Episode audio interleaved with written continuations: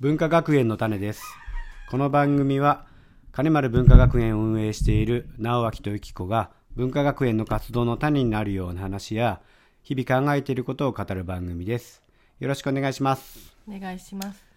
はいえーと今日は第26回ですねはい。はいテーマは何でしたっけ今日はシャドウの投影っていうことについて。シャドウの投影ですか、なんだか難しい言葉です難しいかね。ねあまり聞いたことない人もいるかもしれうなんいですうね。んうんうんうんえっ、とどんなことなんですかまあちょっとうまく説明できるかあれですけど、うんやっぱり学びの場に行ってきて、いろんな心の仕組みとかを習う中でそれが出てきたんですけど、うんなんというか自分が苦手な人とか嫌いな人っていますよね。うんうんうんうとんかなんかこの人モヤモヤざわざわするみたいあな。見ててねとかうんあるねとかこの行いは絶対に許せないとか。あああるあるまあ、そういうのは、うん実は自分の中では絶対にありえないとか本当はそうなりたい自分がいるとか、うんそのなんか封印していうるん気持ちをうん投影している映している、うんうんで人間はほらら鏡だとかってようく言んううけんうど、んまあそんなようなことで、うんうん簡単に言うと、うん分かりにくいかな。ああ例えばどんな時にそういうあれが出てるのかなその、うんあ例えばゆきこさんだったらあどううんそうですね、うんあのすごい嫌いなママ友がいたんです ね嫌いというか、うん嫌いっていう気持ちは自分で確認できてなかったかもしれないけどなんかなん苦か手なっていうか苦手ううんうんうんんなんかすんなりこう入ってこないっていうかあでやっぱりその人っていうのはうん私の、自分にないものを持ってる人なんですねあああないものあのうんすごくもっと何年も前のね、うん子供たちがまだ小さくわちゃわちゃしてた頃だけど、うん同じように、ね、何人も兄弟がいる子子供たちを子育てしながらもすごくお料理も上手で、うん彩りよく食卓を飾ったり、うん自分のこう身なりにも身なりもきちんとしてたり、うんうんうん絶対すごい忙しいはずなのにちゃんとこう自分の時間も持ってるとかああなんかそういう人がいて絶対あんなのできるわけないよとかいちいち引っかかるんだけど、うんうんうんうんあれだ今よね日は、うん、その前は、うんそうなる前は憧れ的なものがあった人だよね。あそうだねうん憧れてたかも、あんな風になりたいなって思ってたかな、うん、憧れだっとたかり。さすがだなとか叶わないなとか思思ってた。と思うんだけど、うんそれがちょっとエスカレートしてくるとうん、何よみたいな何を見た。感じになってくるのかな、へえ結局自分にはないものを持ってる人がうんうん羨ましくて仕方がなかった、そうないうるほど人ねになりたかった自分がいたってういんううんうんうんうん。ああうー、ん自分の中に、うんその人に対するこう。ネガティブじゃないけど、うんうんうんそういうものがあって。ん、ちゃん違うな、なんていうその。の人の中に、うん、あ、自分の中うんにうん、あったんだね。そう自分の中で本当は何ふ封印抑えてる、うんうんうん。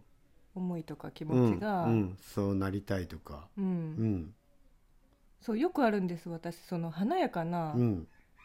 女の人見たりすると、あけみた いなあけってそういうのが割と出やすくてああよくフェイスブックでやってるよねえフェイスブックでねうんああうんけってなってるよねけけっていうかね 何みたいなね、うんうんうんそれも投影だってことなんだね、結局羨ましいんだなっうてん、いううねんなるほどなるほどうん、直樹さん、あ今自分のこと考えてみたんですけど、うんうん一瞬うん、ちょっとすぐ出てこないなこういうこういう行動は許せないみたいなのないですかタバコのポイ捨てとかあんあんまりないかなないんだね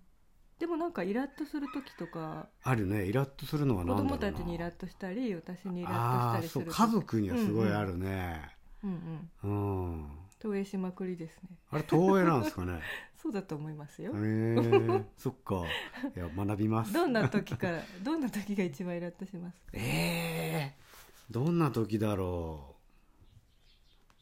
予定が詰まってる時にううんそうだなねんかみんながのんきな顔してるとかああまあそれはそれ投影なの、違うかな、うん、とかそうそうあの、うんうんなんかまた話自分の話になっちゃうけど、はいはいはい。まあ、今こういうふうになる前は、うん。直樹さんも本当に家にいたら、うん。まあね、会社勤めしてた頃のうんう話だけんど、うん。まあゴロゴロゴロゴロそうだね。ゴロゴロゴロゴロゴゴロロゴゴロ テレビ見ては、うたた寝してはゴロゴロ、そうそう。お酒飲んだら そうそうそすうぐ寝てみたいまなあね。それすごい、うん。まあ、今言えばねすごく腹立たしかったうり、んうんなんだよって怒りが湧いたりするだけどやっぱ会社勤めしてるからには家では休ませてあげなきゃみたいなうとん。ころでね言おえな互いいそわけう思だけってどたけどね。まあそれ要はねうん自分がそれしたくてたまらなかったってことなんだよね。なるほどね、うん自分もゴロゴロしたかった、あそれで今ゴロゴロしてるん脳だね天気にゴロゴロしてないで すよ。何をあれ えしてないでしすてよなかったですか、ええあ全然してないですえよ。全然してないですか、うあそうかなでそれ多分何もしたくないっていう潜在意識が働いてうんうん年末年始寝込んだんですね。そそれはやっぱちょっとシャドウの投影じゃないなそれ。そうだねう、 んなんか 本当の願いみたいなうん引き寄せみたいな話だなへえそうかうん、なのでどうで すかいやいやそそのこで振られてうもな、ん自分がうんいつもこの人こういうタイプにモヤモヤするとかね、うんんんんんこういう場面ではうんどうしても黙ってられないとか、うんうんうんいう時はちょっとね自分に何が起こってるんだろうっていう、ああなそんのでこん内な観に、するのはうんね、ありだよねなんでこんな反応してるんだろうってそういそううそうそのを見てみると面白いうそうかだもしれないねなんか新しい自分が発う見できるんなんかそうそういう時のコツみたいのがあって、うんそれってもうドラマの主役になっちゃってる状態だから、うんうんちょっとね、えっと、一歩引いてみてみることが大事で、うんうんなかなかそのいきなりは無理なんだけど、うんほんとまずそのドラマの中の脇役になってみて、うんその後通行人になってみて、うんで最後脚本家になれるといいよみたいなのをうんうね、んこの間本で聞きましたうんうね、んうんあとちょっと今思い出してもうちょっと話しても大丈夫かな、大丈夫ですよ。あのやっぱうちは次女が一番最初学校に行かなくなったわけでうんすうけんうんど、うんその時はやっぱり次女はねあ本当に普段から言葉少なく自分の思ってることとかはまあ言わない子なんですけど、うんうんうんもうなんとかして娘の気持ちを聞き出さなきゃっていう本音を聞いてあげなきゃっていうのですごい必死になっていたあ時ー期があっうて、んうんうんね、それはもう本当にある時はこう肩を揺すってね言わなきゃわからないんだよって、言葉にしなきゃわからないことだって頭ガクンガクンになるみそうたいそなこねまではしてないけど、あね、わからないこともあるんだよなんつって、うんうんお互いちょっと泣きながらそんうんなかわいそうな思いもさせちゃったんだけうど、んうんうんある時はってなってーはってなったのねあこれ自分の、うんあの幼い時の自分の気持ちだったっていうことに気づいな完全に娘がむかかつての自分になってたって気がついたのうーん多分、うん子供の時うにん本当の気持ちを聞いてもらいたかったのうがんうん自うんう分でん娘じゃなかったって思って、うんきっとこのね、うん今目の前にいる娘うは、んなんか言いたいことがあったら言うだろうし、うん特に言いたいことなんかね今はないのかもしれないし、うんうんっていうことが気がついて、うんそこからさーってこうなんか楽になったへえなるほど経験ねがありましたあ。ーこうあれだね見る場所が変わったわけだね、うん立ち位置がうね、ん、はそれも投影じゃないかなやっあうぱーり。んなるほどそうだね、うん、それってあれなのやっぱり学びを通じてっていうところがあった急そのにそう頃なはったね、うんその頃はまだそんな学んでなかったけど、ちょっと話を聞いてくれてた人が、うんうんあの茅ヶ崎の龍山って人なんですけあどーその人と話す中龍で、さんってことだねうんううんん、やっぱり